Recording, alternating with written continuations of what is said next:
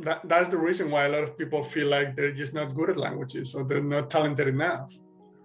And I, I keep talking about talent being a non-factor here.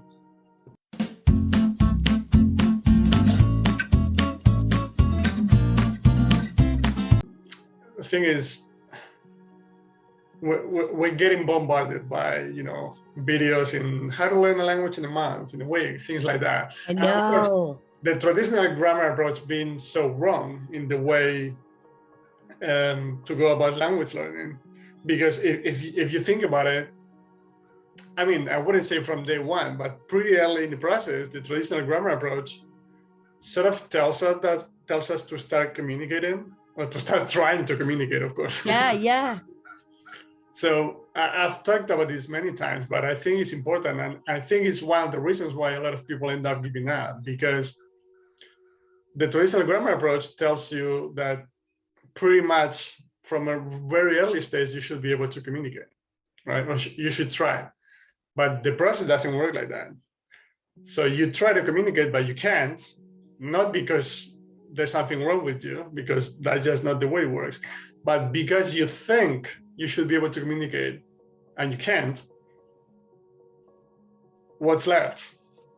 It has to be me, right? Like, I'm not talented for languages.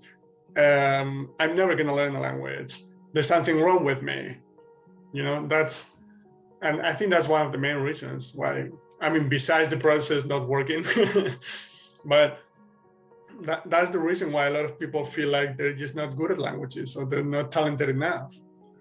And I, I keep talking about talent being a non-factor here.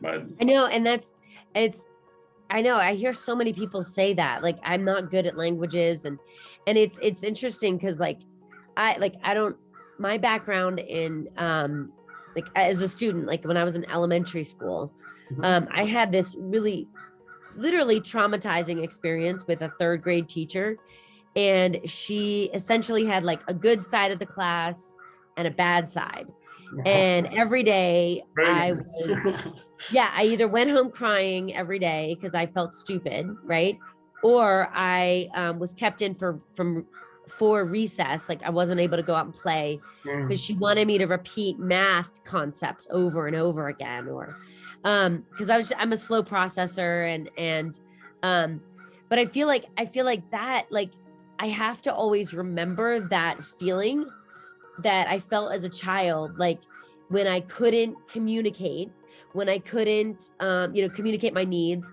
when i couldn't when i you know when i felt shamed when i felt um impatient with the process and impatient with my teacher right? Like i that always comes up for me when i'm teaching because i want the i want all of my students to feel empowered but like they we don't you know in our culture we don't have this built-in patience factor like to no. to help us get there and it's like it's like but i yeah and it took me years to get out of that space of thinking that i was stupid right like and so like i don't want to ever send my students into that space you know and like either on purpose or by mistake Yeah. um and so i feel like you're right like using like encouraging them and and letting showing them how they are progressing and showing them like you know how much progress they've made in in the last year or month is huge like Right. it's like you don't you don't ever want those kids or those those adults for or whatever age you're working with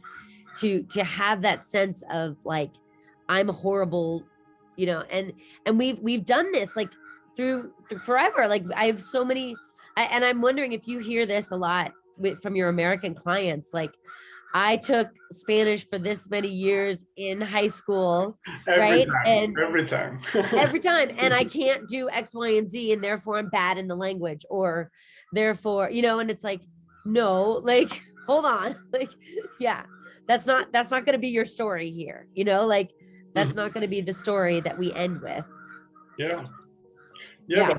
that that's that's what they feel. Like because they they took Spanish in high school or you know whatever it was for five, ten, three, two, seven years. And it didn't work. And you see other people acquiring languages around you. Not that way, but that's another topic. that's another debate. you feel like there's something wrong with you, like I said, but there's not, like because I, I repeat it again. The process already worked for every single one of us with, with our native language. So we, we're all capable of learning other languages, you know, at any point. But yeah. Thank you so much for watching. I really hope you enjoyed it. And if you want to watch the entire interview with Kristen, in which we talked about different things related to language acquisition, you know, just like um, how to know that you're learning the language the, right way and, and the process working, or you know, different tips, ideas for language acquisition, for language teaching as well. So yeah, you can check it out right here. All right. And right here, just smash this guy in the face and subscribe to my channel. Thank you and have a good day.